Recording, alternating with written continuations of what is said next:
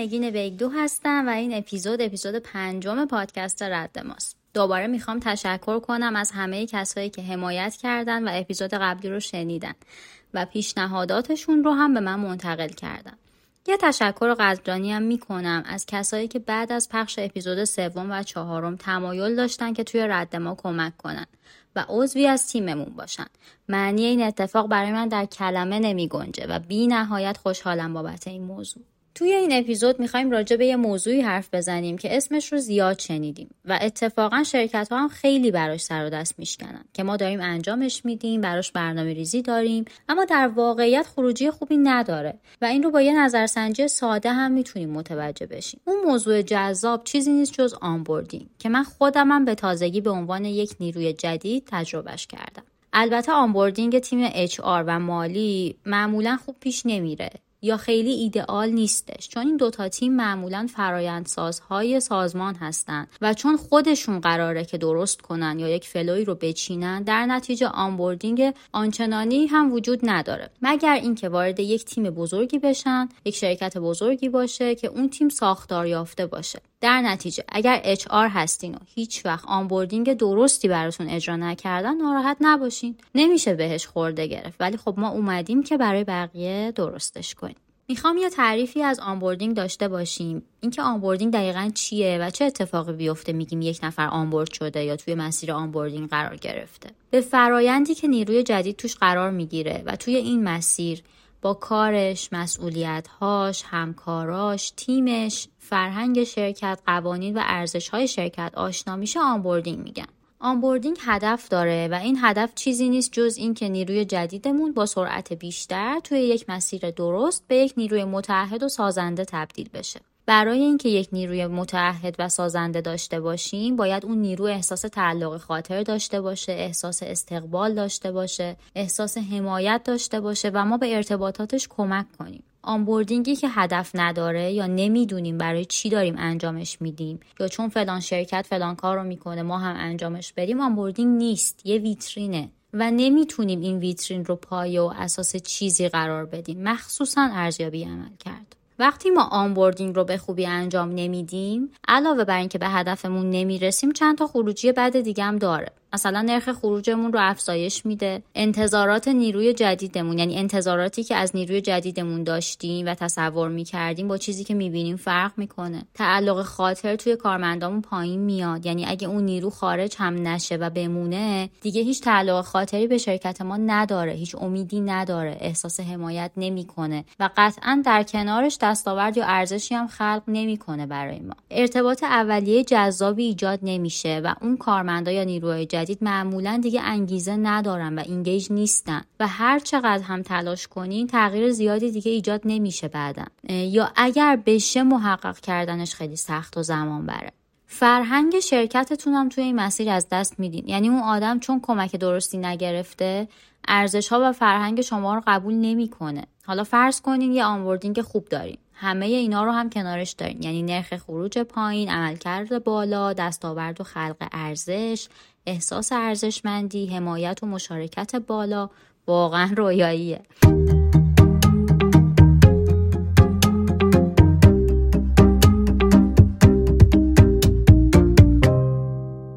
onboarding چند تا مرحله داره و در کنارش چند تا بعد هم داره و من فکر می‌کنم اول باید راجع به بعدهاش با هم صحبت کنیم و بعد مراحلش. وقتی ما راجع به onboarding صحبت می‌کنیم داریم راجع به یک package صحبت می‌کنیم. یعنی چی؟ یعنی وقتی یکی توی شرکت ما می‌خواد جا بیفته از ابعاد مختلفی باید بهش اطلاعات بدیم و آموزش بدیم. مثلا یه بخشی از این اطلاعات مربوط به حقوق و قوانین شرکتمونه. مثلا یه آینامه ای داریم یه داکیومنتیه یه هندبوکیه که راجع به مرخصیا وام تصفیه قرارداد یا هر چارچوب دیگه که توی شرکتمون داره اجرا میشه توی این هندبوک راجبش صحبت کردیم و در اختیار نیروی جدید می‌ذاریم. یه بخشی از این در واقع اطلاعات و آموزش ها وظایف و مسئولیت ها یا انتظاراتیه که ما از نیروی جدید داریم. و به عنوان شرح وظایف باید به صورت مکتوب یا شفاهی که ترجیح من همیشه مکتوبه بهش اعلام کنیم. یه بخش دیگه فرهنگ کاری شرکته که مدلای مختلفی می‌تونیم بر اساس کالچر شرکتمون به طرف آموزش بدیم و آشناش کنیم. ممکنه یه ویدیویی باشه ممکنه که یه فایل یا document باشه ممکنه که هیچی نباشه و توی یک جلسه HR شفاف سازی کنه. اما چیزی که اینجا بابت این بخش فرهنگی مهمه follow کردنشه.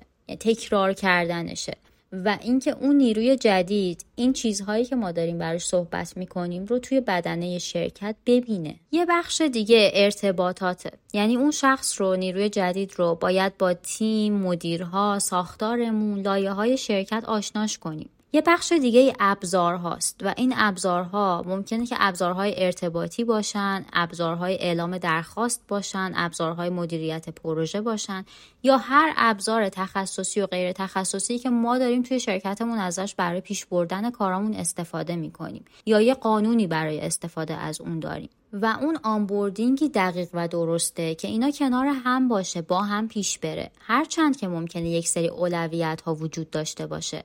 مثل اینکه مثلا اول قوانین شرکت رو بهش یاد بدیم. بعد با تیمش آشناش کنیم. بعد شرح وظایفش رو براش شفاف کنیم و آموزش رو شروع کنیم. یا بعد بریم سراغ چیزهای جزئی تر ولی می‌خوام بگم وقتی که می‌خوایم onboarding رو اجرا کنیم باید به همه اینا با هم رسیدگی کنیم. اگر یکیش نباشه حداقل به نظر من نمی‌تونیم بگیم که onboarding کاملی رو داشتیم. حالا بریم سراغ مراحلش.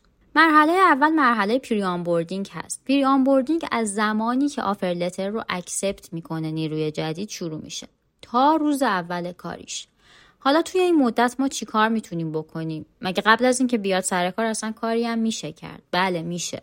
اینکه مثلا مدارکش رو از قبل ازش تحویل بگیریم یا براش توضیح بدیم روز اول کاریش چه برنامه ای براش داریم یا مثلا تیمش رو زودتر بهش معرفی کنیم و بدونه چه کسایی رو قراره ببینه. یا شب یا روز قبلش باهاش ارتباط داشته باشیم و بگیم که مثلا منتظرشیم یا اگه سوالی داره بهش جواب بدیم. در واقع اون حفظ ارتباط از زمان تایید آفر لتر تا شروع اولین روز کاری و اینکه چه کارهایی می‌تونیم بکنیم که این ارتباط حفظ بشه مهمه. و خب مدلای مختلفی هم میشه اجراش کرد. مثالایی که دیدم و می‌تونم براش بزنم که داره اشتباه انجام میشه اینه که مثلا یکیش وقتی آفر لتر اکسپت میشه شروع می‌کنن به طرف کار دادن. بابا خواهر من برادر من صبر کن. اگه حتی زودترم می‌خوای شروع کنی اول بهش توضیح بده یاد بده. ببین اصلا دلش می‌خواد زودتر شروع کنه. این شاید توی مرحله اول تبعات نداشته باشه. اما اولین شوک یا جرقه رو توی ذهن اون آدم می‌زنه که یه چیزی اینجا سر جاش نیست. یا مثلا طرف قرار یک ماه بعد شروع کنه و این یک ماه هیچ ارتباطی با شرکت دیگه نداره. انقدر ارتباط ندارن با هم که طرف فکر می‌کنه شرکت پشیمون شده و قضیه کلا کنسل شده. این اتفاق معمولا زمانی هم میفته که طرف داره به خاطر شرکت جدید از شرکت قبلی بیرون میاد و این وجود نداشتن ارتباط باعث میشه هی روی تصمیمش دوباره فکر کنه مردد بشه یا شاید تعلل کنه توی استعفا دادن. پری آنبوردینگ جنسش آموزش نیست بیشتر جنسش حمایت حمایت و استقبال. انگار که مثلا مهمونتون توی راه نزدیکه و شما میرین سر کوچه وای میستین تا برسه. چون می‌دونین ممکنه خونتون بد آدرس باشه.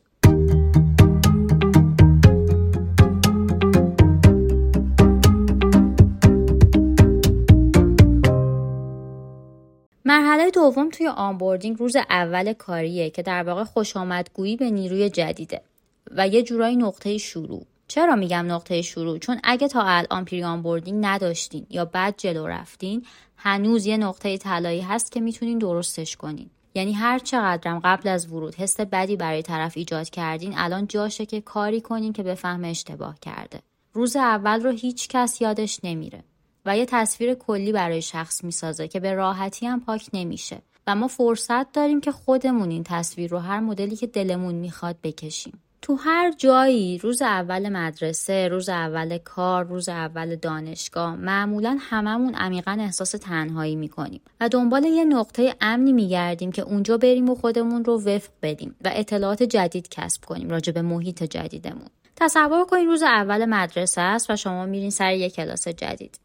اینکه یه دانش آموز سال بالایی بیاد پیشتون و اون چند روز کنارتون باشه چه احساسی پیدا می‌کنین؟ یا زنگ تفریح بیاد باهاتون حرف بزنه و خوراکیاتون رو با هم تقسیم کنین چی؟ یا مثلا هر سوالی داری ازش بپرسی و اون با اطلاعات کامل برات توضیح بده.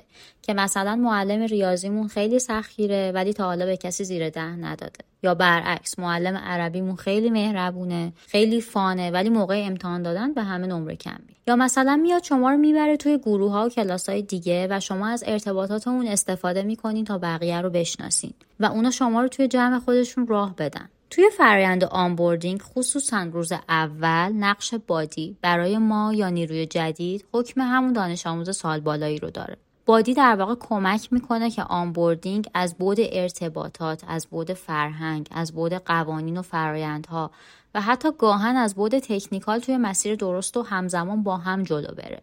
انتخاب بادی به نظر من خیلی مهمه. بادی باید کسی باشه که تجربه کاریش توی اون شرکت تقریبا زیاد باشه. فرایندها و فرهنگ شرکت رو بشناسه از همه مهمتر به شرکت حس خوب یا حتی مالکیت داشته باشه. بادی باید ترجیحاً توی اون تیمی که نیروی جدید قرار جوین بشه باشه و بتونه نیروی جدید رو از نظر تخصصی و انجام کار هم ساپورت کنه تا حد خوبی. اگر بادی این شرایط رو نداشته باشه بهتره که اصلا کسی رو انتخاب نکنیم. چون ممکنه خروجی همراهی اون آدم که این شرایط رو نداره از نبودنش آسیب زننده تر باشه. معمولا بادی نباید مدیر یا سرپرست تیم باشه ولی وقتی که شرکت ما کوچیکه این بادی ممکنه که همون مدیر باشه ممکنه اچ آر باشه یا حتی مدیر عامل شرکت باشه ولی باید باشه. حالا به جز اینکه حضور بادی اهمیت زیادی داره یه چیز دیگه هم توی روز اول خیلی مهمه.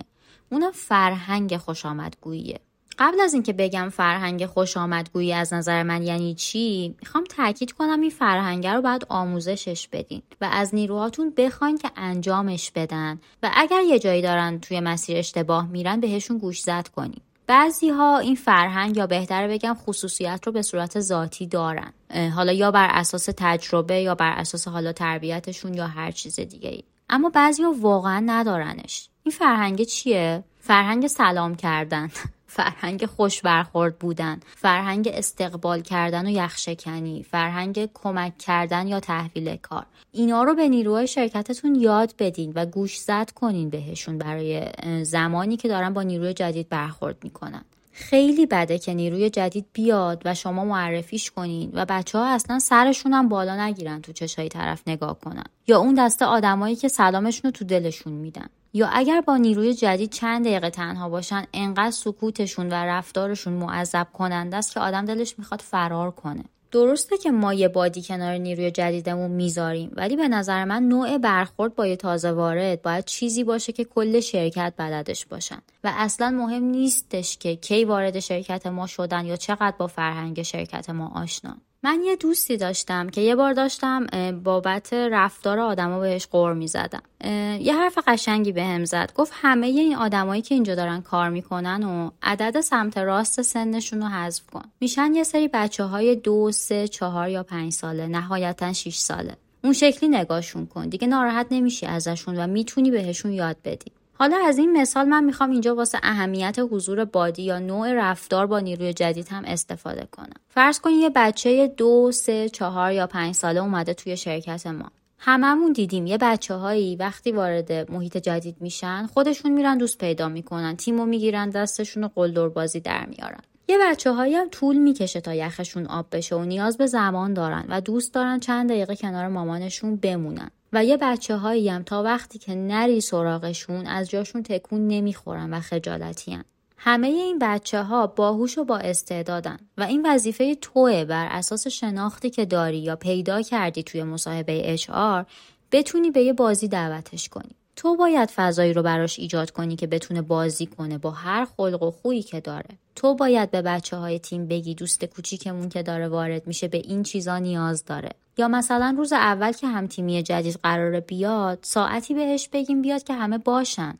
اینکه نیروهای ما ساعت ده صبح میان ولی به نیروی جدید میگیم هشت شرکت باش و بیاد با یه شرکت خالی یا بعد اونوقیایی صبح همکارامون بخواد روبرو بشه خب چیز جالبی نیست. می‌دونم شاید بخواین خیلی خودتون رو قانونمند یا متعهد به ساعت کاری نشون بدین. ولی خب از بیرون این شکلی دیده نمیشه. یه دوستی داشتم تعریف می‌کرد برای من که چند روز اول کاریش فقط دیوار رو نگاه کرده و مثل روح بوده توی شرکت. یعنی نه تنها welcome و اینا نداشته حتی کار هم بهش ندادن که انجام بده و اصلا دیده نمی‌شده. واقعا خودتون دوست دارین روزای اول کاریتون این شکلی پیش بره؟ به نظر من وقتی دارین برای onboarding برنامه ریزی می‌کنین یا نحوه اجراش رو میچینین فقط به این فکر کنیم که این کار رو داریم برای خودمون انجام میدیم. هر مدلی که فکر می‌کنین بهش نیاز دارین رو توی برنامهتون بیارین. مثلا دوست دارین باهاتون خوب برخورد بشه بیارینش. دوست دارین استقبال گرم باشه بیارینش.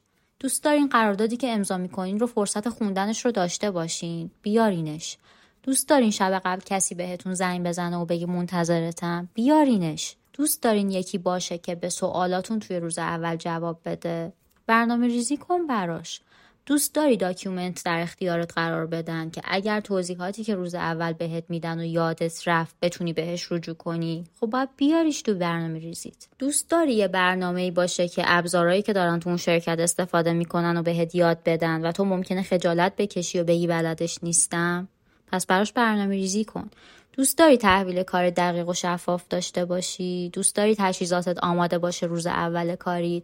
هر چیزی که دوست داری داشته باشی توی برنامه ریزیت برای onboarding باید بیاری و مطمئن باش اون پلن و flow یی که بر این اساس چیدی بهترین میشه.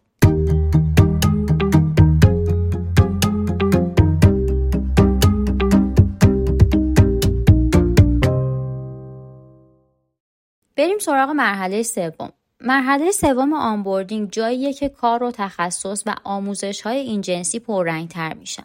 مراحل onboarding نسبت به هم خیلی اولویت ندارن به نظر من فقط یه جاهایی یکیشون پررنگتر و یه جاهایی کمرنگتر میشه و اصلا هیچ کدوم حذف یا تموم نمیشن توی pre-onboarding و روز اول بیشتر سمت و سوی HR و culture و قوانین شرکت و ارتباطات پررنگه. توی روزهای بعدی و بعدتر بحث ارتباطات تیمی و آموزش کار و تخصص و نحوه انجام کار پررنگه. این مرحله ممکنه از همون روز اول شروع بشه یا نه؟ ممکنه از روز دوم یا سوم در واقع روز کاری نیروی جدید شروع بشه. اما زمانش یعنی در واقع بازه زمانیش بسته به نوع کاری که نیروی جدید قرار انجام بده موقعیت شغلی یا تیمی که توش قرار می‌گیره یا مثلا حجم کاری که داره seniority که داره متفاوته.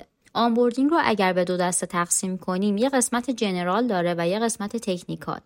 قسمت general مثل مثلا آشنایی با تیم و قوانین شرکت و culture و اینها برای همه هست. ولی قسمت technical توی هر تیمی یا برای هر position ی متفاوته و باید نیازسنجی بشه. اینکه مثلا یه developer جدید می‌خواد بیاد توی شرکت ما باید بر اساس job description ش ببینیم به چیا نیاز داره. چیا رو باید تحویلش بدیم با کیا باید جلسه بذاره. و قطعا این قسمت برای زمانی که یک HR وارد شرکت میشه متفاوته و اون مسیر جدای خودش رو داره. حالا این مدت زمانه بر اساس چیزایی که گفتم ممکنه که مثلا یک هفته باشه دوره onboarding ش یا ممکنه یک ماه باشه یا ممکنه سه ماه باشه. مدت زمان onboarding بین علما اختلافه ولی به نظر من این اختلاف نظر مسخره است. چون جنسش قانون نیست نیازه. نیاز شرکت تو و اون position نیاز اون آدم و seniority ش. ببین چه position یه چه حجم data یی باید رد و بدل بشه چه کاری باید انجام بشه چه مسئولیتی داره. زمانش رو از روی اونها تعیین کن و برنامه بریز. اگه onboarding شد یک هفته اشکالی نداره. اگه شد چهار ماه هم اشکالی نداره. مهم اینه که توی مسیر درست باشه. مسیر درست یعنی رشد داره اتفاق میفته. عملکرد خوبه یا رو به بهبوده هزینه اضافی هم برای شرکت به وجود نمیاره. حالا این زمانی که میگم به معنی تموم شدنش نیست. به معنی اینه که نیروی جدید در واقع مسلط شده روی کار تا یه حد خوبی. و حالا وقت ارزیابی یا monitoring ه. onboarding ته نداره یعنی شروع میشه ولی تموم نمیشه. اما فقط بعد از یه مدتی اسمش عوض میشه. میشه توسعه میشه رشد میشه آموزش میشه ارزیابی عملکرد میشه engagement و هر چیزی که ما توی مسیر HR باهاش درگیریم. onboarding یه مسیر دو طرفه است. یعنی یه قدم تو یه قدم من. اگر آموزش درست بود تحویل کار درست بود زمان گذاشتی واسه نیروی جدید به همه سوالاش و ابهاماتش جواب دادی اون وقت اون موقع می‌تونی ازش انتظار عمل کرده خوب و به موقع داشته باشی. اگر توی هر کدوم از اینا کم گذاشتی نمی‌تونی انتظار معجزه داشته باشی. حتی ممکنه وسطش اون نیرویی که انقدر هزینه کردی براش و پیداش کردی بذاره بره.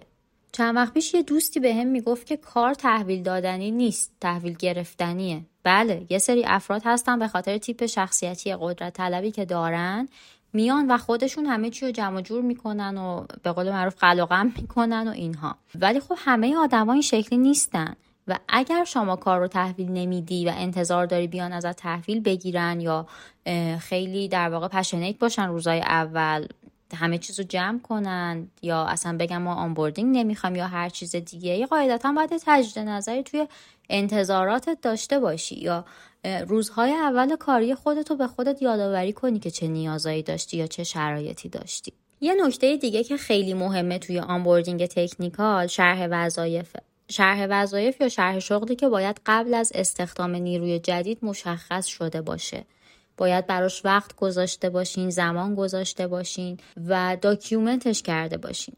اگر قبل از استخدام ندونین طرف قراره دقیقا دقیقه به دقیقه روزش رو چیکار کنه و آخر ماه چی ازش می‌خواین نمی‌تونین onboarding خوبی داشته باشین. اصلا نمی‌تونین آموزش بدین. نه اینکه نتونینا اصلا نمی‌دونین چی رو باید آموزش بدین و چی بخواین از طرف. یعنی هم خودتون گیج میشین و هم نیروی جدید. گیج شدن شما و بیراه در واقع رفتن باعث میشه که گره های کاریتون بیشتر بشه و performance تون پایین بیاد. و گیج شدن نیروی جدید یا شلخته بودن محیط کاری یا flow ی کاریش باعث میشه که موندگار نباشه. من توی چند وقت اخیر خب مصاحبه زیاد رفتم و مصاحبه هایی رو رفتم که اصلا نمی‌دونستن منو برای چی می‌خوان. یعنی یکی بود میگفتش که ما اصلا HR نمی‌خوایم ولی شما بیا هر کاری فکر می‌کنی لازمه انجام بده.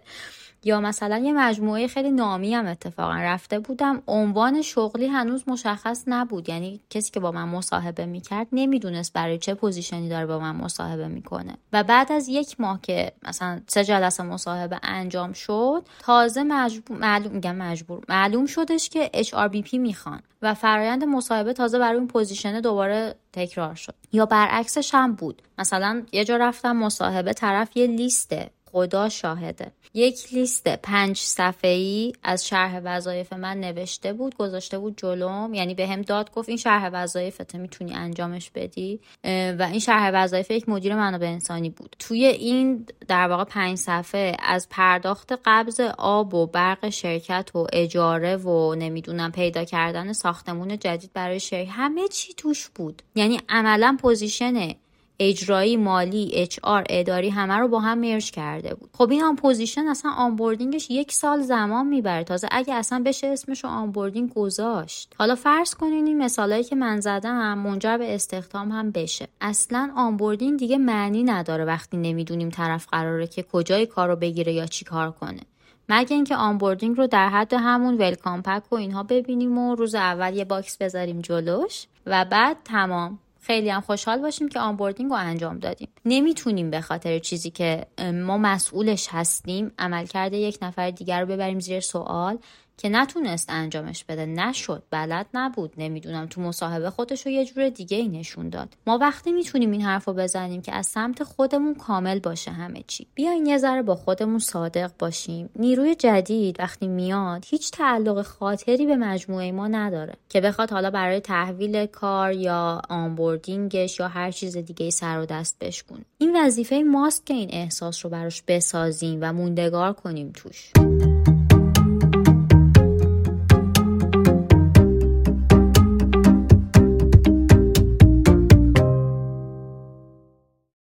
سراغ مرحله چهارم یا مرحله آخر. یا شاید اصلا جزو مراحل onboarding هم نباشه. یه جورای onboarding رو اینجا می‌تونیم بگیم که تقریبا کمرنگ شده. همون مرحله که یواش یواش اسما عوض میشن. و مرحله تداومه. تداوم آموزش تداوم ارزیابی تداوم فرهنگ تداوم مانیتورینگ و از همه مهمتر تداوم feedback و اصلاح هر چیزی که نیاز به بهبود داره. یعنی اینجا دیگه نیروی ما نیروی مستقلی شده. نقش buddy کمرنگ یا حذف میشه و مدیر یا سرپرست اون تیم کنارش قرار می‌گیره. و از طرفی عملکردش ارزیابی میشه و feedback می‌گیره و بهبود میده خودشو. این بحث feedback همیشه مهمه و توی مراحل در واقع همکاری توی تمام مراحلش یه جورایی راجع به هر چیزی باید وجود داشته باشه. هم feedback دادن و هم feedback گرفتن. حتی من فکر می‌کنم بعضی وقتا اینکه ما feedback بگیریم بیشتر بهمون به کمک می‌کنه تا feedback بدیم. اما توی onboarding این feedback برای هر مرحله خیلی خیلی خیلی مهمتره. چون می‌تونین بفهمین که نقطه ضعف و قوتتون توی این مسیر ورودی کجاست و بهبودش بدین. می‌تونین اگر احساسات منفی داره شکل می‌گیره سریع برطرفش کنین تا عمیق نشده. feedback گرفتن توی مراحل onboarding لزوما به این معنی نیستش که شما دائم جلسه بذارین و ساعتها صحبت کنین یا دائم فرم نظرسنجی بفرستین. نه اینکه اینا لازم نباشه ها هست. اتفاقا باید calendar هم داشته باشه این جلسات و نظرسنجی ها و نیروی جدید هم از این calendar با خبر باشه و باید انجامش بدیم چون ما به data نیاز داریم. ولی خیلی از feedback ها در واقع جایی هستن که ما انتظارش رو نداریم.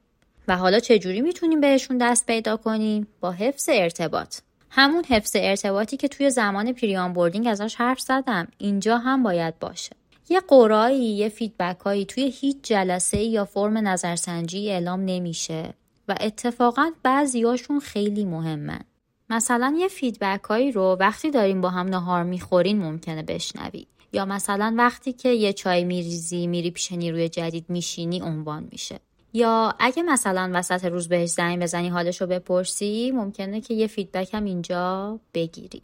و من فکر می‌کنم اگر که ارزش این feedback های جزئی و وسط روزی بیشتر از اون جلسات و فرمای نظرسنجی نباشه کمترم نیست. اگر بخوایم یه تصویری از onboarding با هم بسازیم این شکلیه که onboarding یه لندکروز خوشگل و ناز و مشکیه. چرا لندکروز به خاطر اینکه من لندکروز دوست دارم؟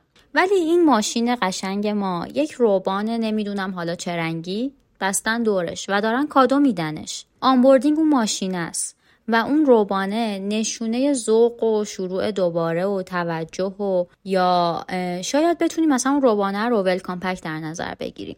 اون step ایی که گفتم اون مراحلی که گفتم یا اون ابعادی که گفتم اونا چرخهای لندکروزمونن فرض کنیم که یکی از این چرخها یا دوتاش نباشه. چی میشه؟ قطعا لندکروزمون هر چقدر هم که ماشین خوبی باشه نمی‌تونه راه بره.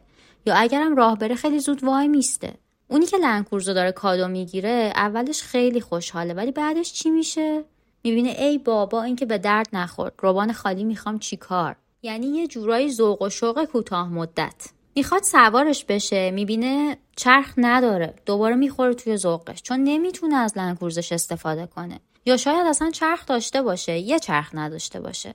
و این نفهمه و سوارش بشه. ولی مگه با سه تا چرخ چقدر می‌تونه راه بره؟ یکم جلوتر دقیقا همون جایی که انتظارشو نداری یه وای میسته.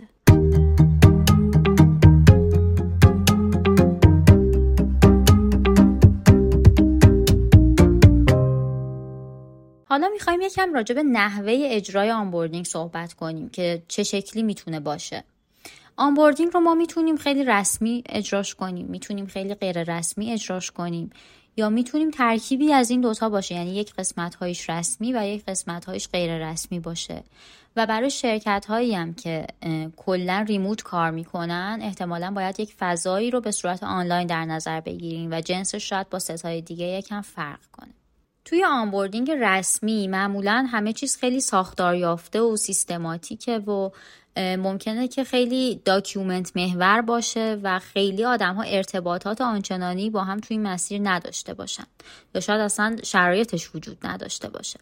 اما برخلافش توی onboarding غیر رسمی خیلی همه چیز ساختار یافته و سیستماتیک نیست و شاید خیلی document های آنچنانی هم وجود نداشته باشه. معرفی ها غیر رسمیه آموزش غیر رسمیه در حین کار فرایندهاش کمتره و جنسش این شکلیه. و اون مدلی که ترکیبیه یعنی اگر که بخوایم ترکیبی اجراش کنیم ترکیبی از این دوتا مثالیه که زدم. یعنی احتمالا ما یک سری قسمت هاش که شاید بیشتر قسمت های حالا کالچرش باشه قسمت قوانینش باشه یا به طور کل اچ آرش خیلی رسمی تر باشه و از طرفی شاید برای کار یا آموزش های تخصصی شاید غیر رسمی تر باشه. یا حالا بر اساس نیاز شرکت یا شرایطی که دارین می‌تونین انتخاب کنین که کدوم قسمت ها رو رسمی تر برگزار کنین یا کدوم قسمت ها رو غیر رسمی تر هیچ کدوم از این مدل هم نسبت به هم برتری ندارن. یعنی در واقع به فرهنگ شرکت ما سایز شرکت ما و چیزی که می‌خوایم منتقل کنیم بیشتر مربوط میشه که از کدوم از اینا بخوایم استفاده کنیم. من نمی‌تونم قبول کنم یک شرکتی بگه ما کوچیکیم و onboarding نداریم. ما شلوغیم و onboarding نداریم یا نمی‌رسیم انجامش بدیم. onboarding یعنی هر چی لازمه طرف بدونه یا داشته باشه بهش بدین. حتی اگر توی اون شرکت دو نفرین. بشین کنارش شفاهی براش توضیح بده. اینم آنبوردینگه. من همیشه گفتم از یه جایی شروع کنید وقتی که ما یک چیزی رو برای خودمون توی ذهنمون بزرگ می‌کنیم به مرور این بزرگ و بزرگتر میشه و به یک جایی می‌رسه که شبیه قول میشه که ما دیگه اصلا نمی‌خوایم سمتش بریم یا نمی‌تونیم دیگه سمتش بریم. در صورتی که خیلی وقتا با یک سری قدم های خیلی کوچیک ما می‌تونیم خروجی های خیلی خوبی داشته باشیم. و تا یه جای خیلی خوبی هم کارمون رو جلو ببریم و تجربیات خوبی هم برای نیروهای جدیدمون بسازیم. توی آنبوردینگ یه سری چالش وجود داره که حالا ما می‌خوایم راجع به این چالش ها یکم با هم حرف بزنیم و چی کار می‌تونیم براشون بکنیم. اولین چالش اینه که ما ممکنه که منابعمون محدود باشه. یعنی اینکه شرکت ها با یک سری چالش هایی از نظر کمبود بودجه، کمبود زمان یا کمبود نیرو برای اجرای این برنامه مواجه میشن. و حالا راه حل چیه؟ مهمترین راه حلی که توی این شرایط وجود داره این که اولویت بندی بکنین.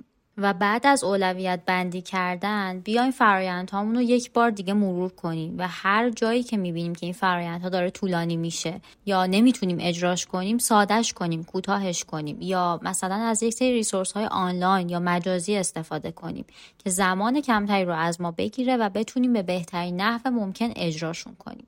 مورد دیگه ای که توی onboarding خیلی چالش برانگیزه و من خیلی دیدمش و حتی خودم هم گاهاً انجامش دادم بحث عدم ثباته. یعنی چی؟ یعنی اینکه توی اجرای onboarding یا ارائه آموزش هامون یا توضیحاتی که به نیروی جدید میدیم ثبات نداریم. هی تغییر می‌کنه یا حتی اگر تغییر نکنه یه خط در میون داریم انجامش میدیم و از یک نقشه پیروی نمی‌کنیم برای همه نیروها. این توی طولانی مدت باعث یه شکافی میشه. شکاف از جنس اینکه اطلاعاتی که نیروهامون دارن یا جنس در واقع آشنایی با کارشون با هم متفاوته و تجربه های onboarding شون هم با هم متفاوته. مال بعضی ها ممکنه خیلی خوب باشه مال بعضی ها ممکنه خیلی بد باشه و حتی شما data ی درستی هم نمی‌تونین از این تجربیات داشته باشین. و راه حلش هم اینه که در واقع من فکر می‌کنم باید یک چک لیست داشته باشیم یا یک دستورالعمل یکسان داشته باشیم و به یک اندازه با یک مدل به تمام نیروهامون این اطلاعات رو منتقل کنیم.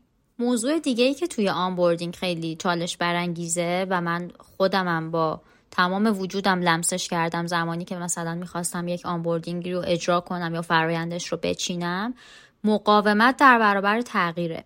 یعنی یه سری از کارمندای ما یا مدیرای ما ممکنه که در مقابل این تغییرات یا فرایندهایی که ما داریم میچینیم یا نیازهایی که داریم شناسایی می‌کنیم برای onboard کردن نیروی جدید مقاومت کنن یا حتی مخالفت کنن. و این مقاومت یا مخالفت رو نمی‌تونیم ignore کنیم یا نادیده بگیریمش چون خیلی مهمه. چون که باعث میشه که توی اجرا ما به مشکل بخوریم. و راه حلش هم من فکر می‌کنم اینه که قبل از اینکه این اصلا flow رو شروع کنیم یا بخوایم اجراش کنیم دلایل این تغییرات یا مزایایی که داره رو براشون توضیح بدیم. شریکشون کنیم توی این تصمیم گیری. بهشون آموزش بدیم. ازشون پشتیبانی کنیم. هم برای کارمندامون هم برای مدیرهامون.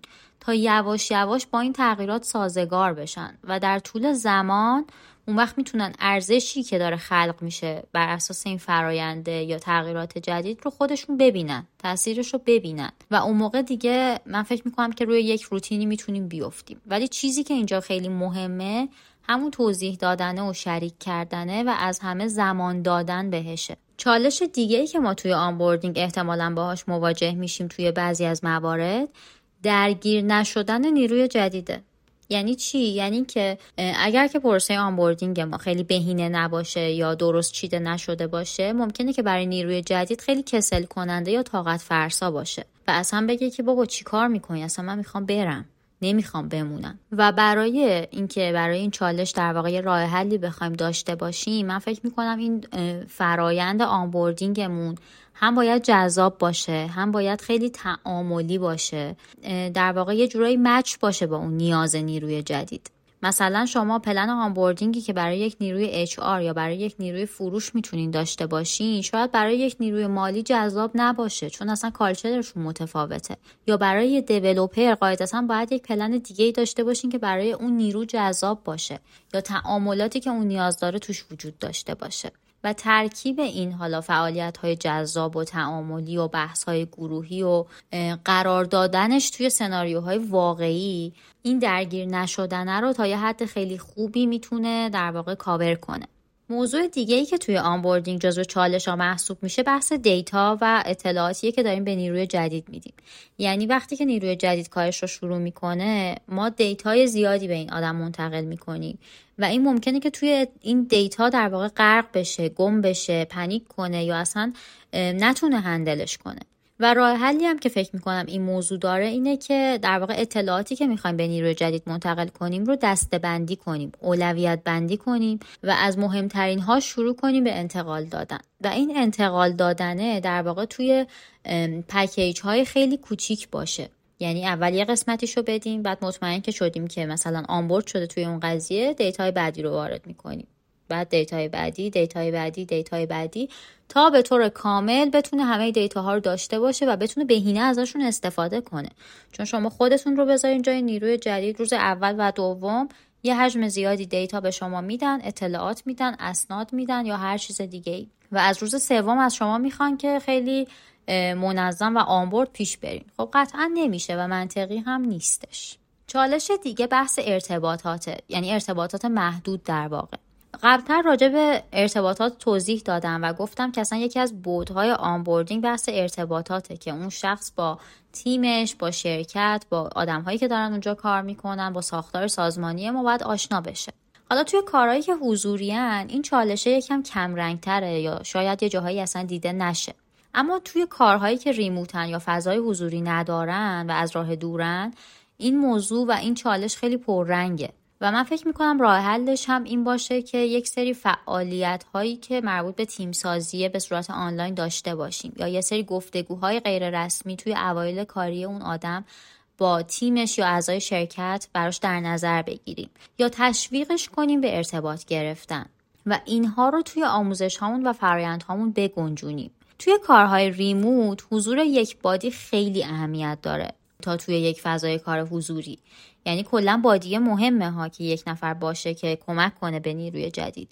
ولی اگر که بخوایم انتخاب کنیم که توی کدومش مهمتره قطعا توی کار remote حضور یک نفر به عنوان buddy خیلی مهمتره و کمک می‌کنه به ما توی onboarding مناسب. چالش دیگه و من فکر می‌کنم آخرین چالشمونم بحث feedback ندادن و نداشتن پشتیبانی از نیروی جدید. یعنی نیروی جدید وقتی که وارد شرکت ما میشه یک سری نیازها داره یک سری کارها داره انجام میده که نیاز به یک سری پشتیبانی داره و از طرفی ممکنه که یک سری روندها رو اشتباه انجام بده یا خوب onboard نشده باشه توش و نیاز داره که ما بهش feedback بدیم. حالا اگر که بحث buddy رو جدا کنیم تفکیک کنیم از این موضوع کلا اگر مدیرا یا اعضای تیم این تخصص یا این مهارت رو نداشته باشن مهارت هم پشتیبانی هم feedback دادن نیروی ما به مشکل می‌خوره.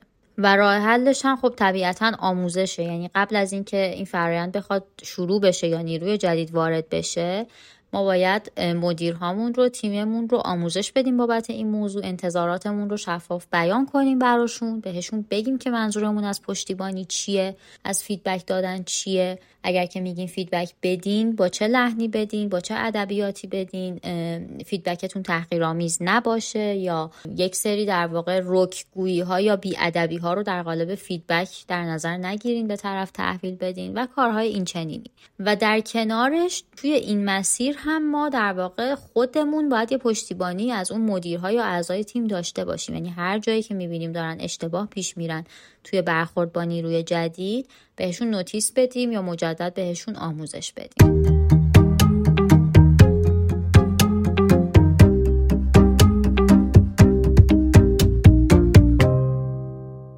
حالا می‌خوایم یکم راجع به ارزیابی عملکرد توی دوره onboarding حرف بزنیم. اینکه اصلا ارزیابی عملکرد داشته باشیم یا نه.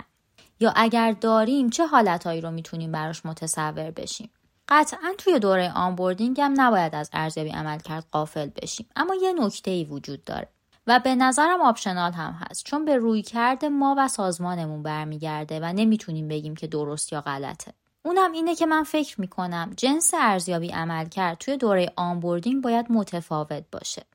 یعنی اگر توی سازمانمون ارزیابی عملکرد دقیقی داریم و هدف گذاری درستی هم داریم بهتره که از اونا برای ارزیابی دوره onboarding استفاده نکنیم یا حداقل از version های ساده ترش استفاده کنیم. مثال می‌زنم براتون. مثلا یه نیروی فروشی به شرکتمون join شده و می‌خوایم ارزیابی عملکرد هم داشته باشیم براش. این ارزیابی باید بیشتر سمت شاخصهایی بره که نیاز پیش بردن اون شغله. مثلا چجوری اون کارشناس فروش یا سرپرست فروش ما داره با تیم پشتیبانی یا marketing ارتباط می‌گیره؟ چجوری داره با مشتری ها حرف می‌زنه؟ چقدر پیگیره؟ چقدر صبوره؟ یا چقدر خلاقه توی فروش؟ و هر چیزی که کیفیت کارش رو تحت تاثیر قرار میده باید ارزیابی کنیم. و در کنارش بیایم ببینیم که چجوری از آموزش ها یا data یی که بهش انتقال داده شده توی دوره onboarding داره استفاده می‌کنه. چون احتمالا نیروی جدیدی که تازه به شرکت ما اضافه شده نمی‌تونه مثل نیروهای دیگه روی هدفهای دقیقی که ما می‌ذاریم حرکت کنه یا meet شون کنه. ولی همون جوری که گفتم این به انتخاب شما برمیگرده. ولی پیشنهادی که دارم اینه که اگر هم از روز اول می‌خواین با همون ارزیابی عمل کردی که توی سازمانتون داره اجرا میشه نیروی جدید رو هم بسنجین قبلش کامل براش شفاف کنین. هم انتظاراتتون رو هم وظایفش رو و هم هدفاتون رو. و توی این مسیر هم کمکش کنید. یا مثلا اگر کارشناسای دیگهتون در ماه 100 تا فروش دارن برای نیروی جدید 70 تا در نظر بگیریم. چرا اینو میگم؟ چون اگر که سختگیری زیادی روی اجرای ارزیابی عمل کرده سازمانتون برای نیروی جدید داشته باشین ممکنه که بعد از دوره onboarding نرخ خروجتون بیشتر بشه. یا مثلا اگر بعد از این دوره با اینکه نیروی جدید به هدف ها نرسیده به هر دلیلی بخوایم به همکاریمون ادامه بدیم یه جورایی داریم ارزیابی عملکرد سازمانمون هم زیر سوال می‌بریم. پس بهتره که پلن ارزیابی عملکرد متفاوت تر و کاربردی تری برای این دوره داشته باشیم. یکم دیگه تاکید کنم انتظار نداشته باشین نیروی جدید به اهداف کامل و بینقص برسه و اگر اون هدف براتون خیلی مهمه بهتره که دست بالا اعلامش کنید و با نیروی جدید لب مرز حرکت نکنید.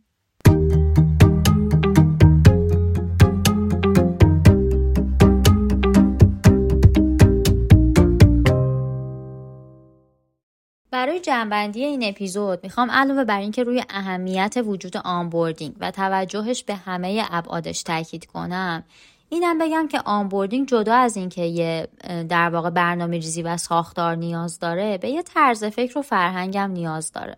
و این دوتا کنار همن که به onboarding معنی میدن.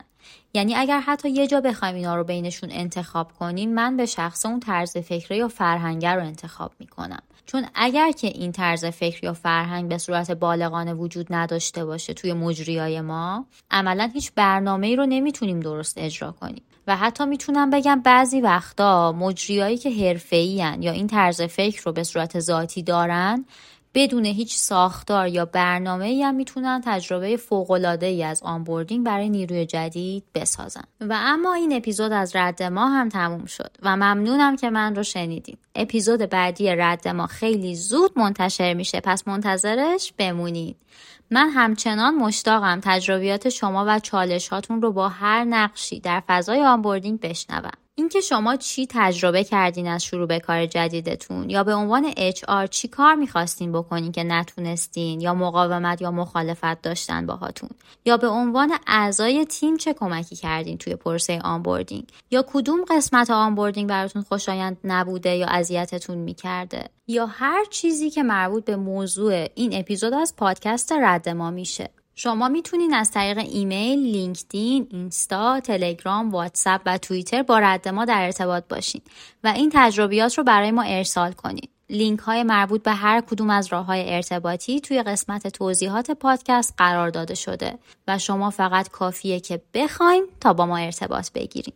طبق معمول همیشه برای این اپیزود رد ما هم باز تشکر می کنم از امیر حسین بحرینی نژاد به خاطر همه حمایتاش و محمد رضا شجاعی به خاطر کمک توی تولید محتوای این اپیزود اپیزودهای قبلی و اپیزودهای بعدی.